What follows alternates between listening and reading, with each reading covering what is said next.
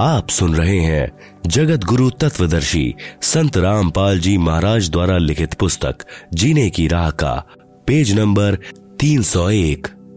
कबीर परमेश्वर यानी कबीर देव की महिमा बताते हुए आदरणीय गरीब दास साहिब जी कह रहे हैं कि हमारे प्रभु कबीर यानी कबीर देव बंदी छोड़ हैं। बंदी छोड़ का भावार्थ है काल की कारागार से छुटवाने वाला। काल ब्रह्म के इक्कीस ब्रह्मांडों में सर्व प्राणी पापों के कारण काल के बंदी हैं। पूर्ण परमात्मा कबीर देव कबीर साहिब पाप का विनाश कर देते हैं। पापों का विनाश न ब्रह्म न पर ब्रह्म न ही ब्रह्मा विष्णु शिव जी कर सकते हैं। केवल जैसा कर्म है उसका वैसा ही फल दे देते हैं। इसीलिए यजुर्वेद अध्याय पांच के मंत्र बत्तीस में लिखा है, कबीरंगा ऋषि यानी कबीर देव कबीर परमेश्वर पापों का शत्रु है। बंभा ऋषि बंधनों का शत्रु अर्थात बंदी छोड़ है। इन पांचों यानी ब्रह्मा विष्णु शिव माया और धर्मराय से ऊपर सतपुरुष परमात्मा कबीर देव हैं, जो सतलोक का मालिक है। शेष सर्व पर ब्रह्म ब्रह्म तथा ब्रह्मा विष्णु शिव जी व आदि माया नाशवान परमात्मा है। महाप्रलय में ये सब तथा इनके लोक समाप्त हो जाएंगे। आम जीव से कई हजार गुना ज्यादा लंबी इनकी उम्र है, परंतु जो समय निर्धारित है वह एक दिन पूरा अवश्य होगा।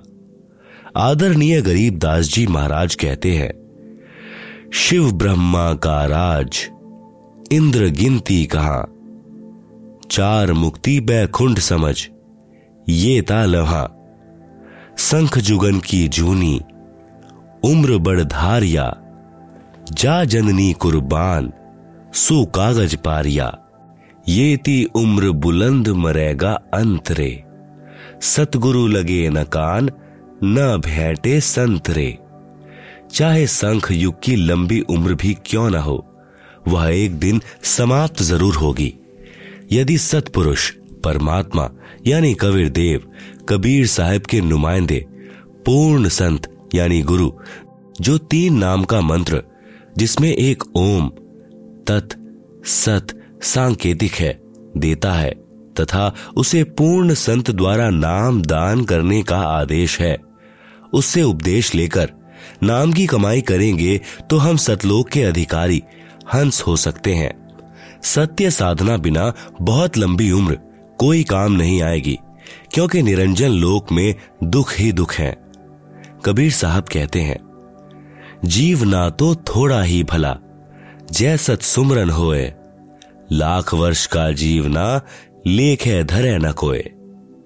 कबीर साहिब अपनी पूर्ण ब्रह्म की जानकारी स्वयं बताते हैं कि इन परमात्माओं से ऊपर असंख्य भुजा का परमात्मा सतपुरुष है, जो सत्यलोक यानी सच्चखंड सतनाम में रहता है तथा उसके अंतर्गत सर्वलोक यानी ब्रह्मकाल के इक्कीस ब्रह्मांड व ब्रह्मा विष्णु शिव शक्ति के लोक तथा पर ब्रह्म के सात संख ब्रह्मांड व अन्य सर्व ब्रह्मांड आते हैं, और वहां पर सत्य नाम सार नाम के जाप द्वारा जाया जाएगा, जो पूरे गुरु से प्राप्त होता है।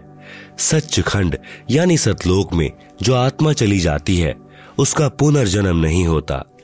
सतपुरुष यानी पूर्ण ब्रह्म कबीर साहिब यानी कबीर देव ही अन्य लोकों में स्वयं ही भिन्न भिन्न नामों से विराजमान है। जैसे अलख लोक में अलख पुरुष, अगम लोक में अगम पुरुष तथा अकह लोक में अनामी पुरुष रूप में विराजमान है। ये तो उपमात्मक नाम है, परंतु वास्तविक नाम उस पूर्ण पुरुष का कबीर देव यानी भाषा भिन्न होकर कबीर साहिब है। आप सुन रहे हैं जगत गुरु तत्वदर्शी संत रामपाल जी महाराज द्वारा लिखित पुस्तक जीने की राह का पेज नंबर तीन सौ दो। आदरणीय नानक साहेब जी की वाणी में सृष्टि रचना का संकेत। श्री नानक साहेब जी की अमृत वाणी महला एक, राग बिलावलू। अंश एक, गुरु ग्रंथ पृष्ठ आठ सौ उनतालीस। आपे सचू किया कर जोड़ी, अंडज फोड़ी जोड़ी विछोड़। धरती आकाश किए बैसण का उठाऊ, राती दिनंतु किए भाऊ भाऊ। जिन किए करी वे खनहारा, तृतीया ब्रह्मा विष्णु महेशा।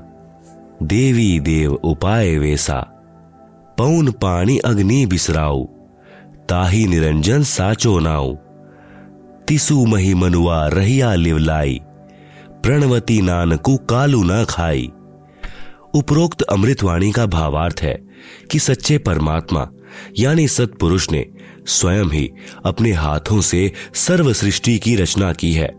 उसी ने अंडा बनाया, फिर फोड़ा तथा उसमें से ज्योति निरंजन निकला।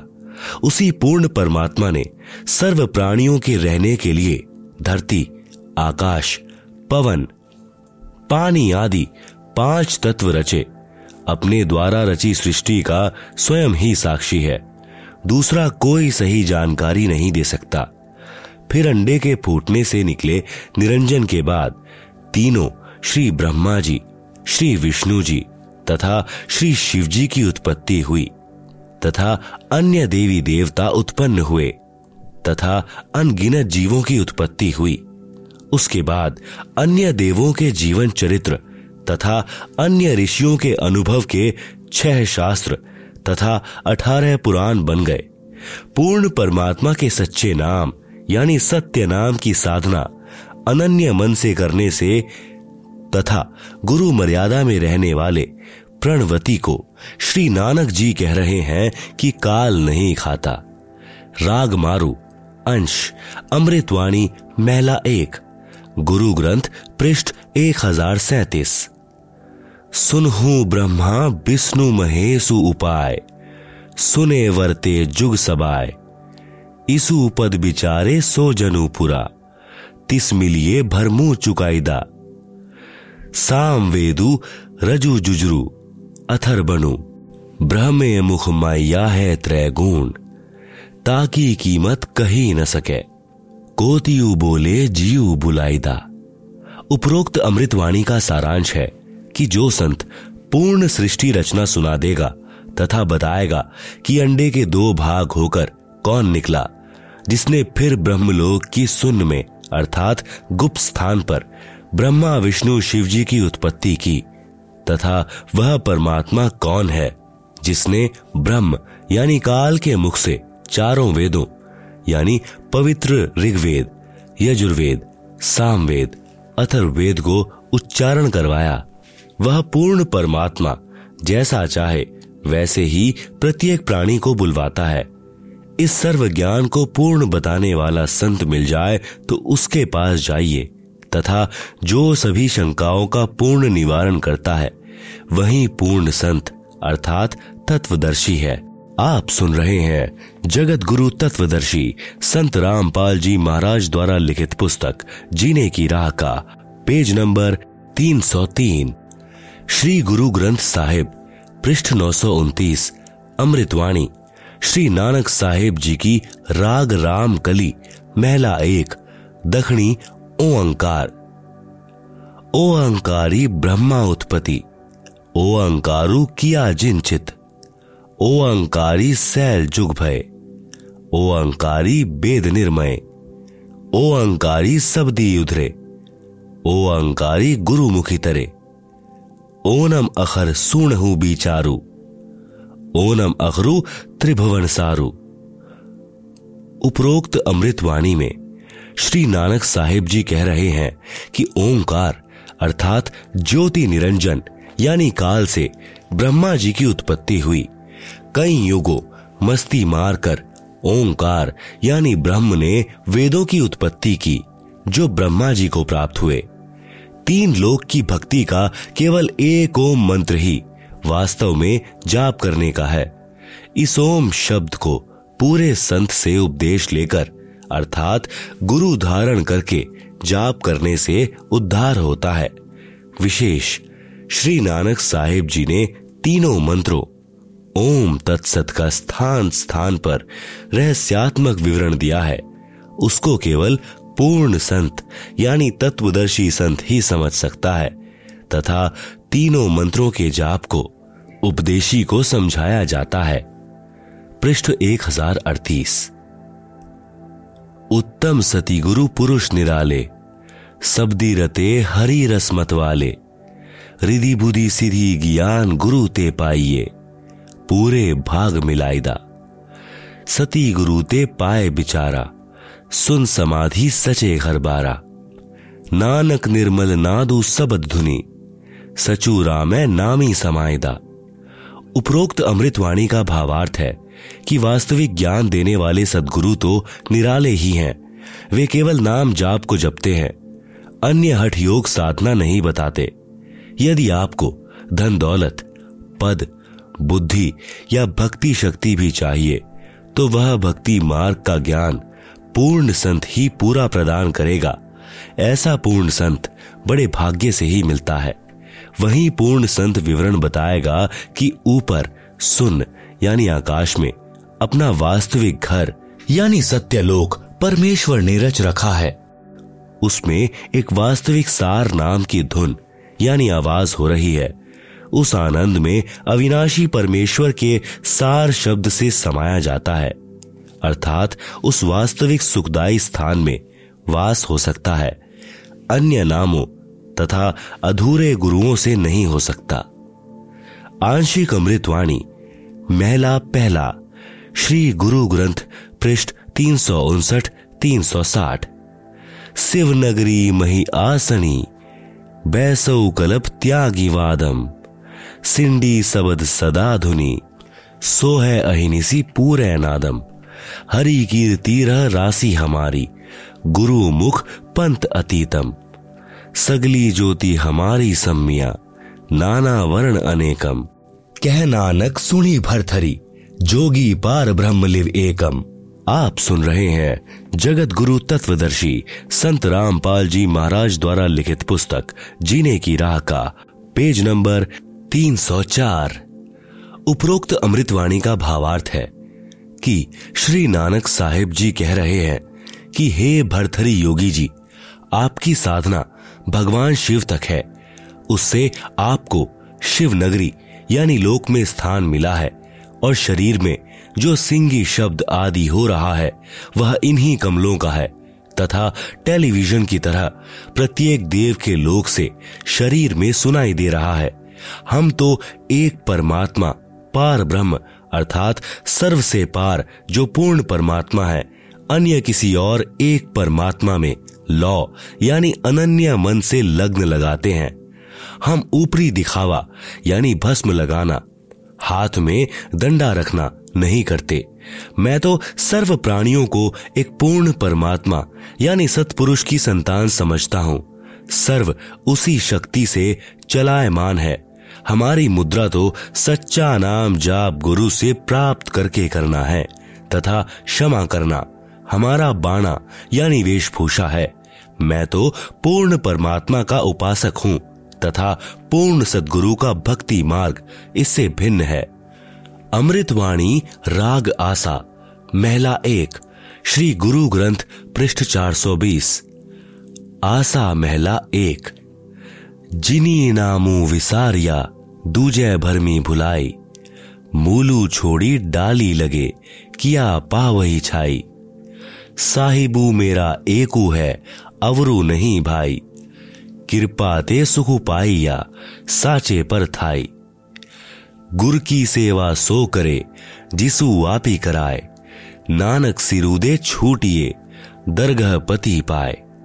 उपरोक्त वाणी का भावार्थ है कि श्री नानक साहिब जी कह रहे हैं कि जो पूर्ण परमात्मा का वास्तविक नाम भूलकर अन्य भगवानों के नामों के जाप में भ्रम रहे हैं, वे तो ऐसा कर रहे हैं कि मूल यानी पूर्ण परमात्मा को छोड़कर डालियों यानी तीनों गुण रूप रजगुण ब्रह्मा, सतगुण विष्णु, तमगुण शिव जी की सिंचाई यानी पूजा कर रहे हैं।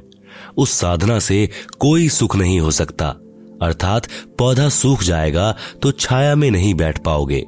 भावार्थ है कि शास्त्र विधि रहित साधना करने से व्यर्थ प्रयत्न है, कोई लाभ नहीं। इसी का प्रमाण पवित्र गीता अध्याय सोलह श्लोक तेईस चौबीस में भी है।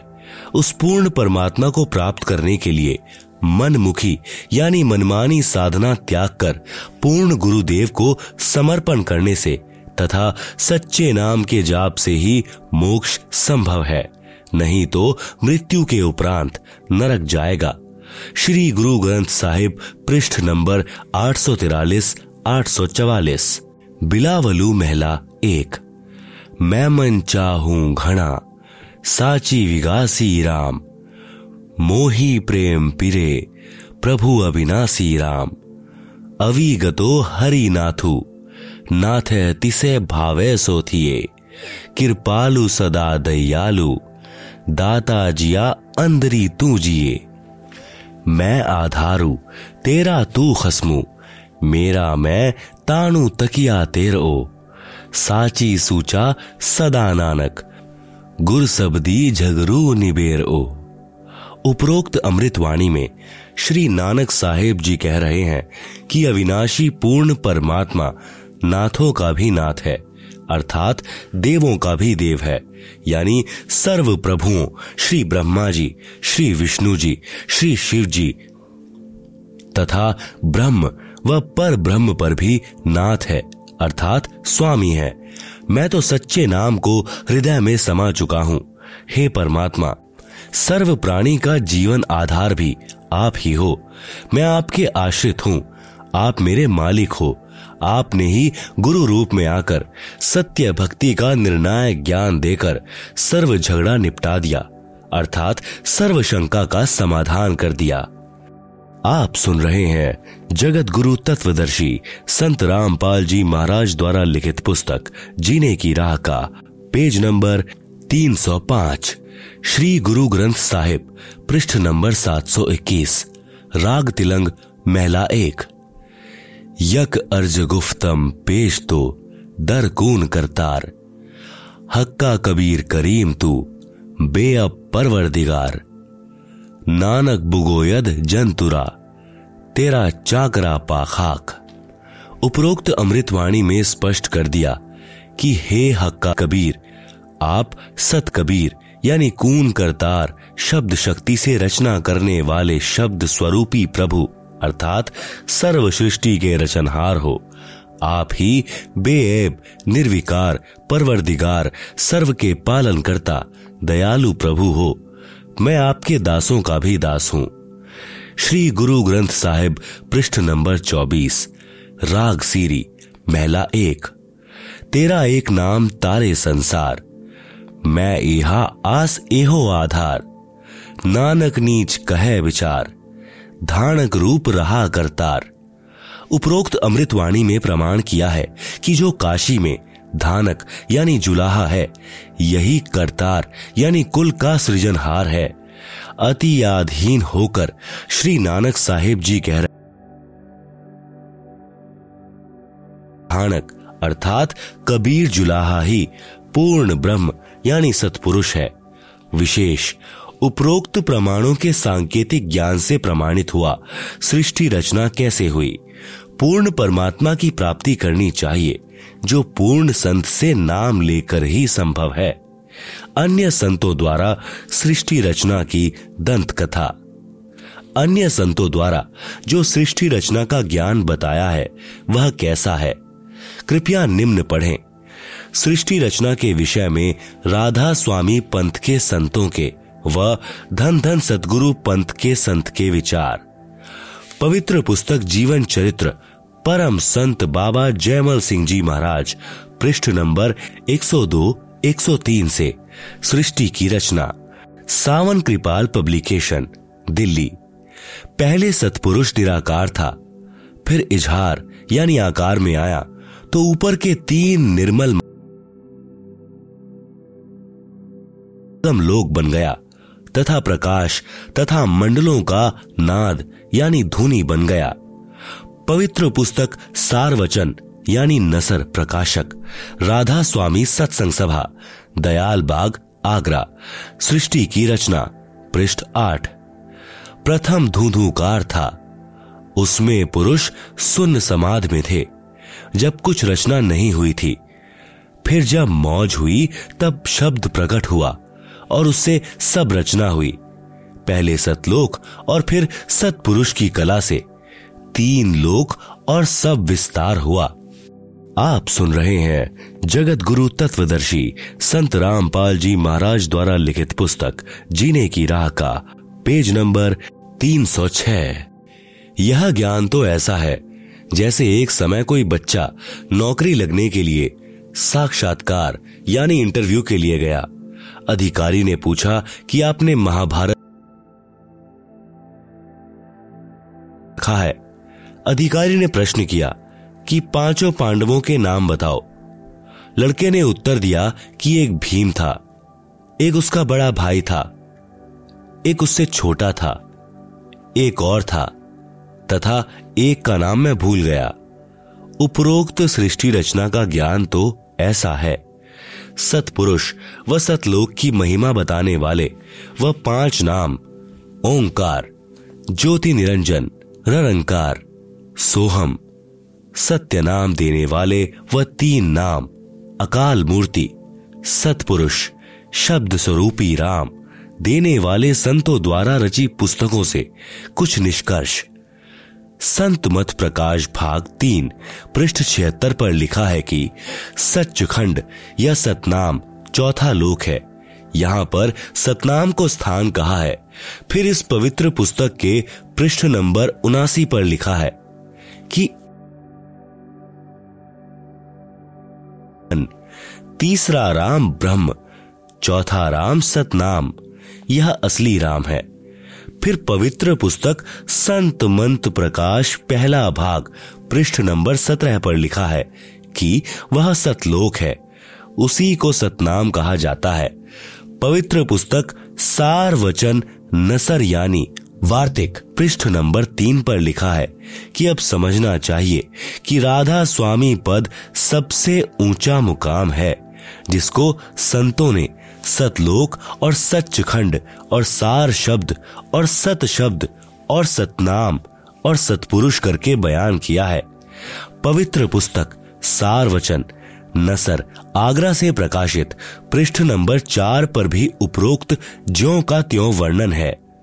पवित्र पुस्तक सचखंड की सड़क पृष्ठ नंबर दो सौ छब्बीस संतों का देश सचखंड या सतलोक है, उसी को जाता है। विशेष उपरोक्त व्याख्या ऐसी लगी जैसे किसी ने जीवन में न तो शहर देखा, न कार देखी और न पेट्रोल देखा है, न ड्राइवर का ज्ञान हो कि ड्राइवर किसे कहते हैं, और वह व्यक्ति अन्य साथियों से कहे कि मैं शहर में जाता हूँ, कार में बैठकर आनंद मनाता हूँ। फिर साथियों ने पूछा कि कार कैसी है, पेट्रोल कैसा है और ड्राइवर कैसा है, शहर कैसा है। उस गुरुजी ने उत्तर दिया कि शहर कहो चाहे कार एक ही बात है, शहर भी कार ही है, पेट्रोल भी कार को ही कहते हैं, ड्राइवर भी कार को ही कहते हैं, सड़क भी कार को ही कहते हैं। आओ विचार करें, सतपुरुष तो पूर्ण परमात्मा है। सतनाम वह दो मंत्र का नाम है जिसमें एक ओम तथा तत् सांकेतिक है तथा इसके बाद सार नाम साधक को पूर्ण गुरु द्वारा दिया जाता है। यह सतनाम तथा सार नाम दोनों स्मरण करने के नाम हैं। सतलोक वह स्थान है जहां सतपुरुष रहता है। पुण्यात्माएं स्वयं निर्णय करें सत्य तथा असत्य का। आप सुन रहे हैं जगत गुरु तत्वदर्शी संत रामपाल जी महाराज द्वारा लिखित पुस्तक जीने की राह का पेज नंबर तीन सौ सात। भक्ति मर्यादा नाम दीक्षा लेने वाले व्यक्तियों के लिए आवश्यक जानकारी। पहली, पूर्ण गुरु से दीक्षा लेनी चाहिए। पूर्ण गुरु की पहचान। आज कलयुग में भक्त समाज के सामने पूर्ण गुरु की पहचान करना सबसे जटिल प्रश्न बना हुआ है, लेकिन इसका बहुत ही लघु और साधारण सा उत्तर है कि जो गुरु शास्त्रों के अनुसार भक्ति करता है और अपने अनुयायियों अर्थात शिष्यों द्वारा करवाता है वही पूर्ण संत है। चूंकि भक्ति मार्ग का संविधान धार्मिक शास्त्र जैसे कबीर साहिब की वाणी, नानक साहिब की वाणी, संत गरीब दास जी महाराज की वाणी, संत धर्मदास जी साहिब की वाणी, वेद, गीता, पुराण, कुरान, पवित्र बाइबल आदि है। जो भी संत शास्त्रों के अनुसार भक्ति साधना बताता है और भक्त समाज को मार्गदर्शन करता है तो वह पूर्ण संत है, अन्यथा वह भक्त समाज का घोर दुश्मन है जो शास्त्रों के विरुद्ध साधना करवा रहा है, इस अनमोल मानव जन्म के साथ खिलवाड़ कर रहा है। ऐसे गुरु या संत को भगवान के दरबार में घोर नरक में उल्टा लटकाया जाएगा। उदाहरण के तौर पर जैसे कोई अध्यापक सिलेबस यानी पाठ्यक्रम से बाहर की शिक्षा देता है तो वह उन विद्यार्थियों का दुश्मन है। गीता अध्याय नंबर सात का श्लोक नंबर पंद्रह, न माम दुष्कृतिन मूढ़ा प्रपदन्ते नराधमा माया अपहृत ज्ञाना आसुरम भावम आश्रिता। अनुवाद, माया के द्वारा जिनका ज्ञान हरा जा चुका है ऐसे आसुर स्वभाव को धारण किए हुए मनुष्य में नीच दूषित कर्म करने वाले मूर्ख मुझको नहीं बचते, अर्थात वे तीनों गुणों रजगुण ब्रह्मा, सतगुण विष्णु, तमगुण शिव की साधना ही करते रहते हैं। यजुर्वेद अध्याय नंबर चालीस श्लोक नंबर दस, संत रामपाल दास जी द्वारा भाषा भाष्य, अन्य देवाहु संभवादन्य दाहुर संभवात इति शुश्रुम धीराणाम ये नस्त द्विच चक्षिरे। हिंदी अनुवाद, परमात्मा के बारे में सामान्यत निराकार अर्थात कभी ना जन्मने वाला कहते हैं, दूसरे आकार में अर्थात जन्म लेकर अवतार रूप में आने वाला कहते हैं, जो टिकाऊ अर्थात पूर्ण ज्ञानी अच्छी प्रकार सुनाते हैं उसको इस प्रकार सही तौर पर वही समरूप अर्थात यथार्थ रूप में भिन्न भिन्न रूप से प्रत्यक्ष ज्ञान कराते हैं। गीता अध्याय नंबर चार का श्लोक नंबर चौंतीस, तत् विद्धि प्रणिपातेन परिप्रश्नेन सेव्या उपदेक्षन्ति ते ज्ञानम ज्ञानिनः तत्वदर्शिनः।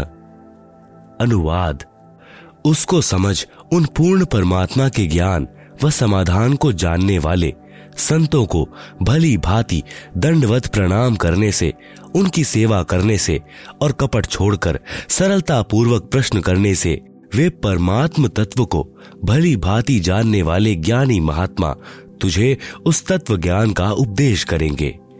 आप सुन रहे हैं जगत गुरु तत्वदर्शी संत रामपाल जी महाराज द्वारा लिखित पुस्तक जीने की राह का पेज नंबर तीन सौ आठ।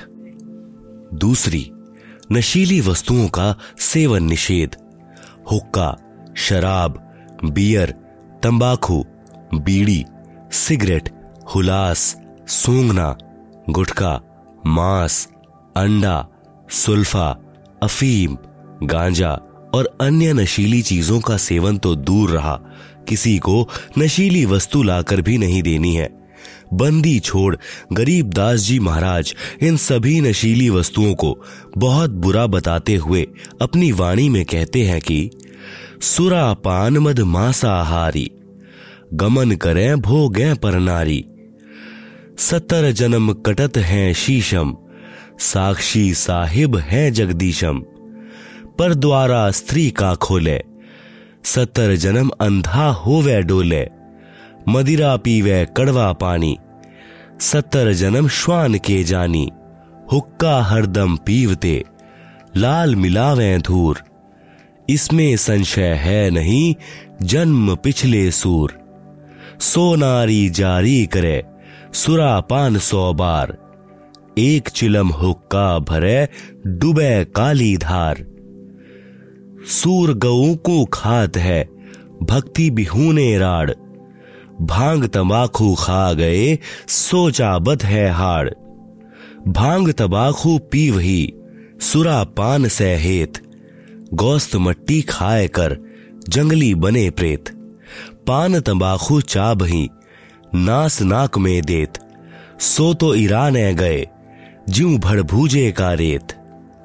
भांग तंबाखू पी वही गोस्त गला कबाब, मोर मृग कुंभखत है देंगे कहाँ जवाब। तीसरी, तीर्थ स्थानों पर जाना निषेध, किसी प्रकार का कोई व्रत नहीं रखना है, कोई तीर्थ यात्रा नहीं करनी, न कोई गंगा स्नान आदि करना, न किसी अन्य धार्मिक स्थल पर स्नानार्थ व दर्शनार्थ जाना है, किसी मंदिर व इष्ट धाम में पूजा व भक्ति के भाव से नहीं जाना कि इस मंदिर में भगवान है। भगवान कोई पशु तो है नहीं कि उसको पुजारी जी ने मंदिर में बांध रखा है, भगवान तो कण कण में व्यापक है। ये सभी साधनाएं शास्त्रों के विरुद्ध हैं। जरा विचार करके देखो कि ये सभी तीर्थ स्थल जैसे जगन्नाथ का मंदिर, बद्रीनाथ, हरिद्वार, मक्का मदीना, अमरनाथ, वैष्णो देवी, वृंदावन, मथुरा, बरसाना, अयोध्या राम मंदिर, काशी धाम, छुड़ानी धाम आदि मंदिर, मस्जिद, गुरुद्वारा, चर्च व ईष्ट धाम आदि ऐसे स्थल हैं जहां पर कोई संत रहते थे। वे वहां पर अपनी भक्ति साधना करके, अपना भक्ति रूपी धन जोड़ करके, शरीर छोड़कर अपने ईष्ट देव के लोक में चले गए। तत्पश्चात उनकी यादगार को प्रमाणित रखने के लिए वहां पर किसी ने मंदिर, किसी ने मस्जिद, किसी ने गुरुद्वारा, किसी ने चर्च या किसी ने धर्मशाला आदि बनवा दी, ताकि उनकी याद बनी रहे और हमारे जैसे तुच्छ प्राणियों को प्रमाण मिलता रहे कि हमें ऐसे ही कर्म करने चाहिए जैसे कि इन महान आत्माओं ने किए हैं। ये सभी धार्मिक स्थल हम सभी को यही संदेश देते हैं कि जैसे भक्ति साधना इन नामी संतों ने की है, ऐसी ही आप करो। इसके लिए आप इसी तरीके से साधना करने वाले व बताने वाले संतों को तलाश करो और फिर जैसा वे कहें वैसा ही करो। लेकिन बाद में इन स्थानों की ही पूजा प्रारंभ हो गई, जो कि बिल्कुल व्यर्थ है और शास्त्रों के विरुद्ध है। ये सभी स्थान तो एक ऐसे स्थान की भांति हैं जहां पर किसी हलवाई ने भट्टी बनाकर, जलेबी, लड्डू आदि बनाकर, स्वयं खाकर और अपने सगे साथियों को खिलाकर चले गए।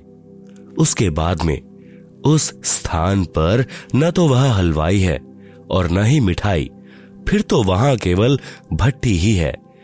वह न तो हमारे को मिठाई बनाना सिखला सकती है और न ही हमारा पेट यानी उदर भर सकती है। अब कोई कहे कि आओ भैया, आपको वह भट्टी दिखाकर लाऊंगा जहां पर एक हलवाई ने मिठाई बनाई थी, चलो चलते हैं। वहां जाकर उस भट्टी को देख लिया और सात चक्कर भी काट आए। क्या आपको मिठाई मिली? क्या आपको मिठाई बनाने की विधि बताने वाला हलवाई मिला? इसके लिए आपने वैसा ही हलवाई खोजना होगा जो सबसे पहले आपको मिठाई खिलाए और बनाने की विधि भी बताए। फिर जैसे वे कहें केवल वही करना, अन्य नहीं। आप सुन रहे हैं जगत गुरु तत्वदर्शी संत रामपाल जी महाराज द्वारा लिखित पुस्तक जीने की राह का पेज नंबर तीन सौ नौ। ठीक इसी प्रकार तीर्थ स्थानों की पूजा न करके वैसे ही संतों की तलाश करो जो शास्त्रों के अनुसार पूर्ण परमात्मा कबीर साहिब की भक्ति करते व बताते हों। फिर जैसे वे कहें केवल वही करना, अपनी मनमानी नहीं करना। सामवेद संख्या नंबर चौदह सौ, उतार्चिक अध्याय नंबर बारह, खंड नंबर तीन, श्लोक नंबर पांच, संत रामपाल दास द्वारा भाषा भाष्य। भद्रा वस्त्रा समन्यावसानो, महान कवि निर्वचनानि शंसन आ वच्यस्व चंवो पूयमानो विचक्षणो जागरी विरदेववीतो। हिंदी चतुर व्यक्तियों ने अपने वचनों द्वारा पूर्ण परमात्मा यानी पूर्ण ब्रह्म की पूजा का सत्य मार्ग दर्शन न करके अमृत के स्थान पर आन उपासना जैसे भूत पूजा, पितर पूजा, श्राद्ध निकालना, तीनों गुणों की पूजा, रजगुण ब्रह्मा, सतगुण विष्णु, तम गुण शंकर तथा ब्रह्मकाल की पूजा मंदिर, मस्जिद, गुरुद्वारों, चर्चों व तीर्थ उपवास तक की उपासना, रूपी फोड़े व घाव से निकले मवाद को आदर के साथ आचमन करा रहे होते हैं, उसको परम सुखदायक पूर्ण ब्रह्म कबीर सहशरीर साधारण वेशभूषा में, वस्त्र का अर्थ है वेशभूषा, संत भाषा में इसे चोला भी कहते हैं। जैसे कोई संत शरीर त्याग जाता है तो कहते हैं कि महात्मा तो चोला छोड़ गए। सत्यलोक वाले शरीर के समान दूसरा तेज पंच का शरीर धारण करके आम व्यक्ति की तरह जीवन जीकर कुछ दिन संसार में रहकर अपनी शब्द साखियों के माध्यम से सत्य ज्ञान को वर्णन करके पूर्ण परमात्मा के छुपे हुए वास्तविक सत्य ज्ञान तथा भक्ति को जागृत करते हैं। गीता अध्याय नंबर सोलह का श्लोक नंबर तेईस। यह शास्त्र विधिम उत्सृज्य वर्तते काम कारतः न सह सिद्धिम अवापनोति न सुखम न पराम गतिम। अनुवाद: जो पुरुष शास्त्र विधि को त्याग कर अपनी इच्छा से मनमाना आचरण करता है वह न सिद्धि को प्राप्त होता है, न परम गति को और न सुख को ही। गीता अध्याय नंबर छह का श्लोक नंबर सोलह। न अति अश्रणत है तू योग है अस्ति न च एकांतम अनश्रणत है न च अति स्वप्नशीलस्य जागृत है न एव च अर्जुन। आप सुन रहे हैं जगत गुरु तत्वदर्शी संत रामपाल जी महाराज द्वारा लिखित पुस्तक जीने की राह का पेज नंबर तीन सौ दस। अनुवाद: हे अर्जुन, यह योग अर्थात भक्ति न तो बहुत खाने वाले का और न बिल्कुल न खाने वाले का, न एकांत स्थान पर आसन लगाकर साधना करने वाले का तथा न बहुत शयन करने के स्वभाव वाले का और न सदा जागने वाले का ही सिद्ध होता है। पूजे देई धाम को शीश हलावे जो, गरीब दास साची कहे हद काफिर है सो। कबीर: गंगा काठे घर करे पीवे निर्मल नीर, मुक्ति नहीं हरि नाम बिन सतगुरु कहे कबीर। कबीर: तीर्थ कर कर जगमुवा उड़े पानी नहाए, राम ही नाम ना जपा काल घसीटे जाए। गरीब: पीतल ही का थाल है पीतल का लोटा, जड़ मूरत को पूजते आवेगा टोटा। गरीब: पीतल चमचा पूजिए जो थाल परोसे, जड़ मूरत किस काम की मती रहो भरोसे। कबीर: पर्वत पर्वत मैं फिरया कारण अपने राम, राम सरीखे जन मिले जिन सारे सब काम। चौथी: पितर पूजा निषेध। किसी प्रकार की पितर पूजा, श्राद्ध निकालना आदि कुछ नहीं करना है। भगवान श्री कृष्ण जी ने भी इन पितरों की व भूतों की पूजा करने से साफ मना किया है। गीता जी के अध्याय नंबर नौ के श्लोक नंबर पच्चीस में कहा है कि यान्ति देवव्रता देवान पितृऋण यान्ति पितृव्रता, भूतानि यान्ति भूतेज्यः मदाजिनः अपि माम।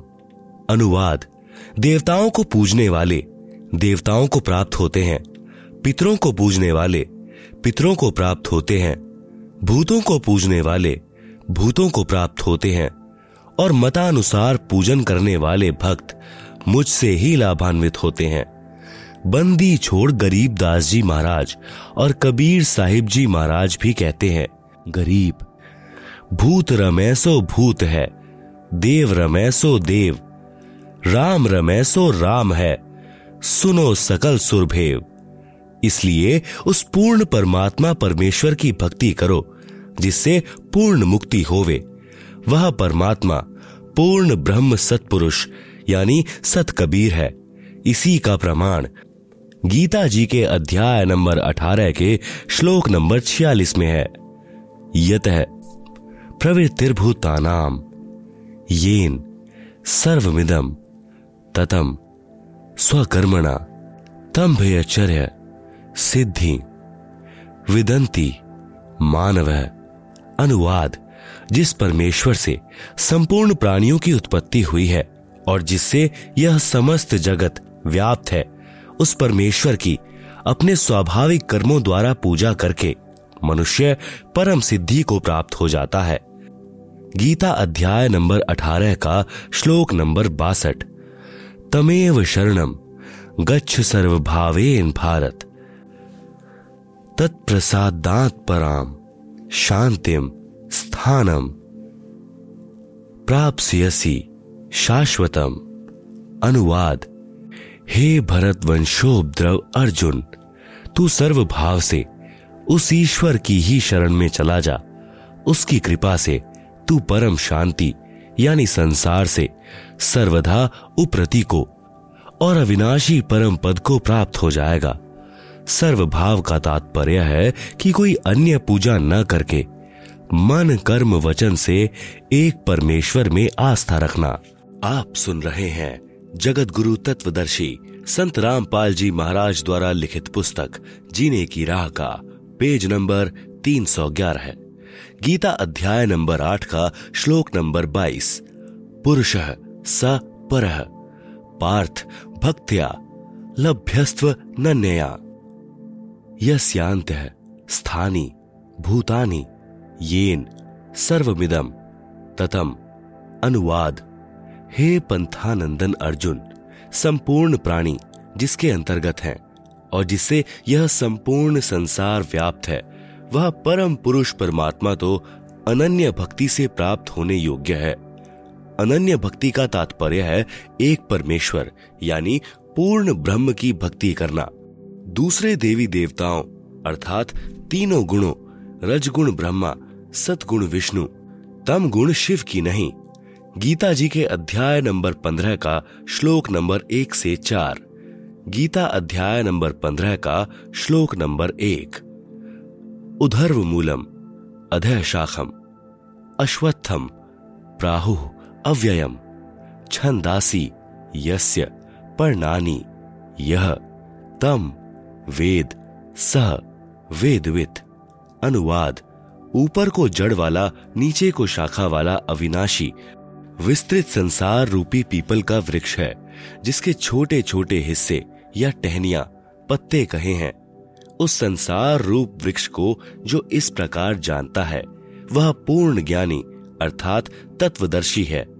गीता अध्याय नंबर पंद्रह का श्लोक नंबर दो, अधः च ऊर्ध्वम् प्रसितः तस्य शाखा गुण प्रवृद्धा विषय प्रवाला अधः च मूलानि अनुसंततानि कर्मानुबंधिनी मनुष्यलोके।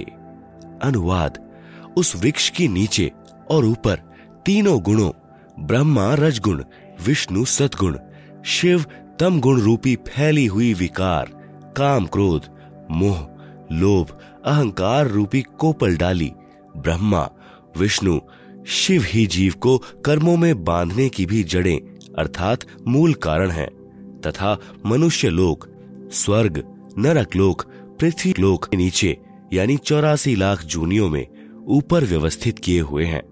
गीता अध्याय नंबर पंद्रह का श्लोक नंबर तीन, न रूपम अस्य इह तथा उपलभ्यते न अंतः न च आदि न च संप्रतिष्ठा अश्वत्थम एनम सुविरूढ़ मूलम असडंगस्त्रेन दृढ़ेन छित्वा। अनुवाद। इस रचना का न शुरुआत तथा न अंत है, न वैसा स्वरूप पाया जाता है तथा यहाँ विचार काल में अर्थात मेरे द्वारा दिया जा रहा गीता ज्ञान में पूर्ण जानकारी मुझे भी नहीं है, क्योंकि सर्व ब्रह्मांडों की रचना की अच्छी तरह स्थिति का मुझे भी ज्ञान नहीं है। इस अच्छी तरह स्थायी स्थिति वाला मजबूत स्वरूप वाले निर्लेप तत्व ज्ञान रूपी दृढ़ शस्त्र से अर्थात निर्मल तत्व ज्ञान के द्वारा काटकर अर्थात निरंजन की भक्ति को क्षणिक जानकर। गीता अध्याय नंबर पंद्रह का श्लोक नंबर चार। ततः पदम तत्परि मार्गितव्यम यस्मिग्नता न निवर्तन्ति भूयः तमेव चाहम पुरुषम प्रपद्ये यतः प्रवृत्ति प्रसिता पुराणी। अनुवाद। उसके बाद उस परम पद परमात्मा की खोज करनी चाहिए जिसको प्राप्त हुए मनुष्य फिर लौटकर संसार में नहीं आते और जिससे अनादिकाल से चली आने वाली यह सृष्टि विस्तार को प्राप्त हुई है।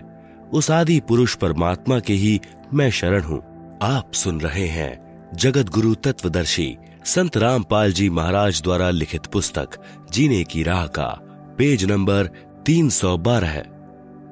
इस प्रकार स्वयं भगवान श्री कृष्ण ने इंद्र जो देवी देवताओं का राजा है की पूजा भी छुड़वाकर उस परमात्मा की भक्ति करने के लिए ही प्रेरणा दी थी, जिस कारण उन्होंने गोवर्धन पर्वत को उठाकर इंद्र के कोप से ब्रजवासियों की रक्षा की।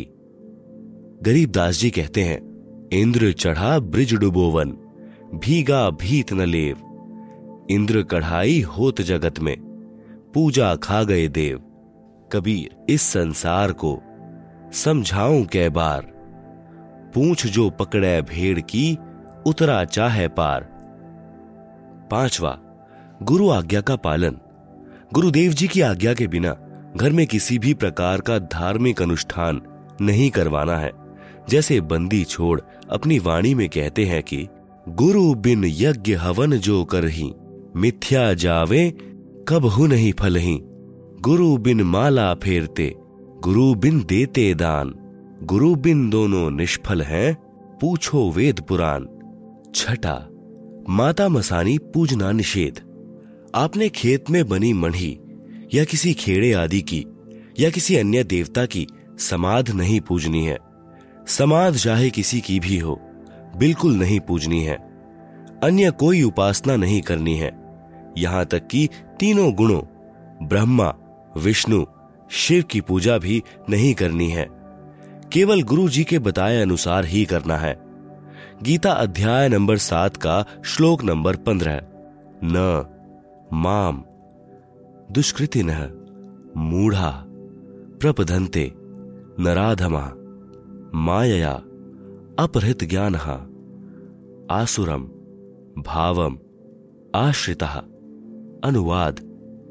माया के द्वारा जिनका ज्ञान हरा जा चुका है, ऐसे आसुर स्वभाव को धारण किए हुए मनुष्य नीच दूषित कर्म करने वाले मूर्ख मुझको नहीं भजते, अर्थात वे तीनों गुणों रजगुण ब्रह्मा, सतगुण विष्णु, तमगुण शिव की साधना ही करते रहते हैं। कबीर।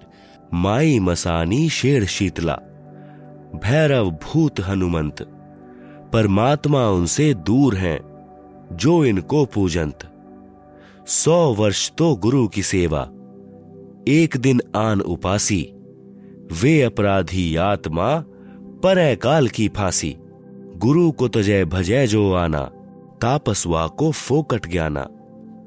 सातवा, संकट मोचन कबीर साहब हैं। कर्म कष्ट यानी संकट होने पर कोई अन्य इष्ट देवता की या माता मसानी आदि की पूजा कभी नहीं करनी है, न किसी प्रकार की बुझा पड़वानी है। केवल बंदी छोड़ कबीर साहब को पूजना है, जो सभी दुखों को हरने वाले संकट मोचन है। सामवेद संख्या नंबर आठ सौ बाईस, उतार्चिक अध्याय तीन, खंड नंबर पांच, श्लोक नंबर आठ, संत रामपाल दास द्वारा भाषा भाष्य।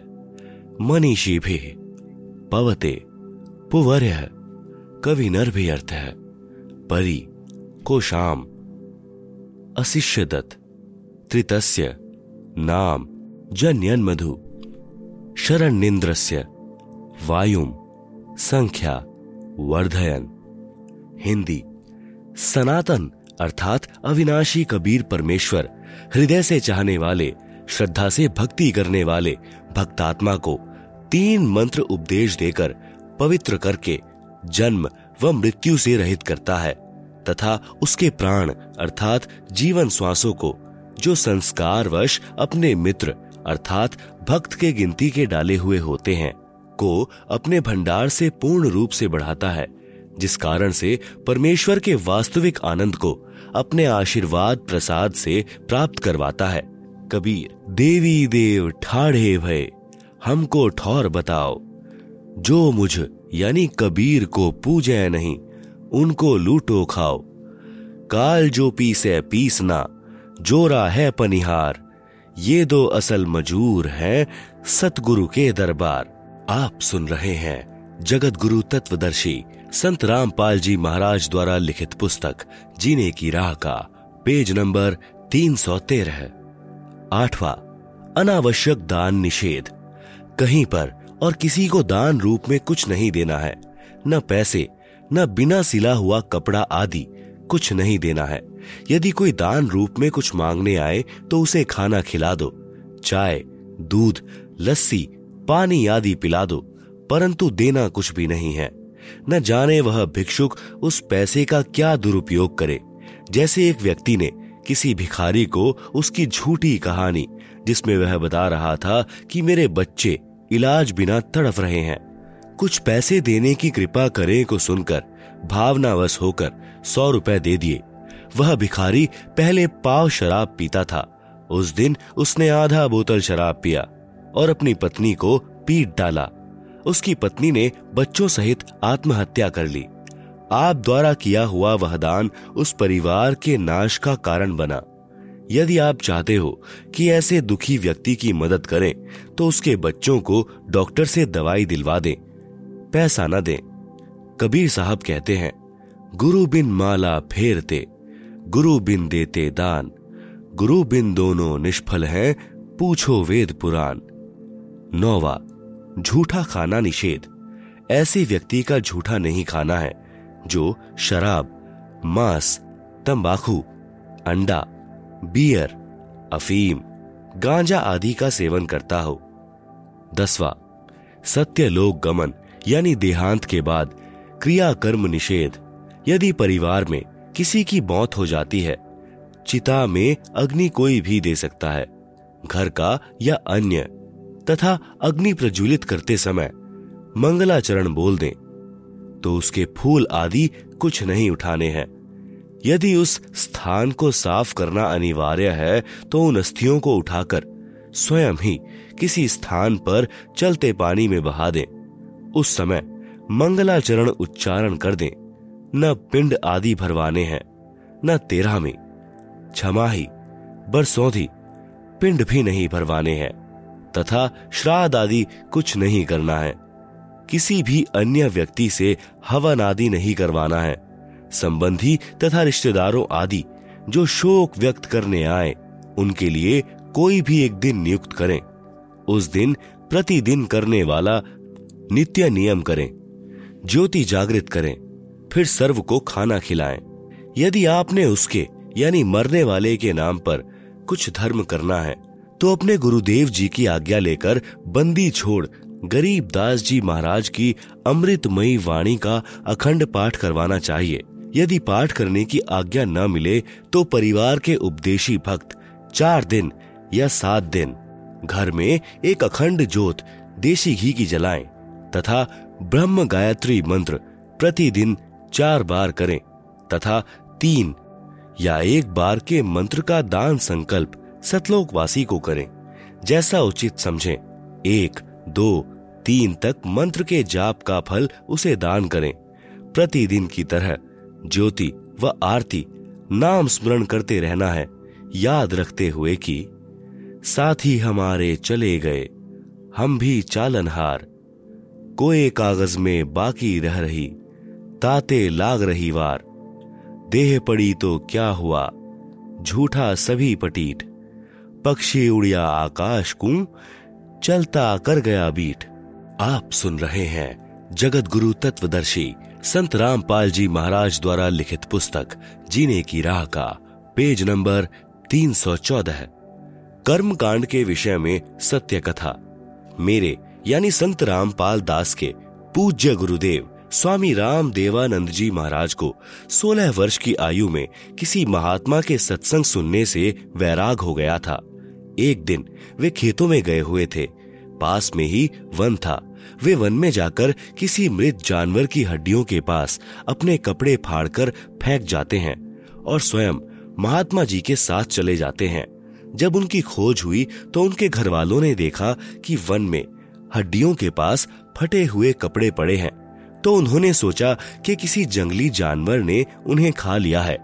उन कपड़ों तथा हड्डियों को उठाकर घर पर ले आते हैं और अंतिम संस्कार कर देते हैं। उसके बाद तेरहवीं तथा छमाही करते हैं और फिर श्राद्ध शुरू हो जाते हैं।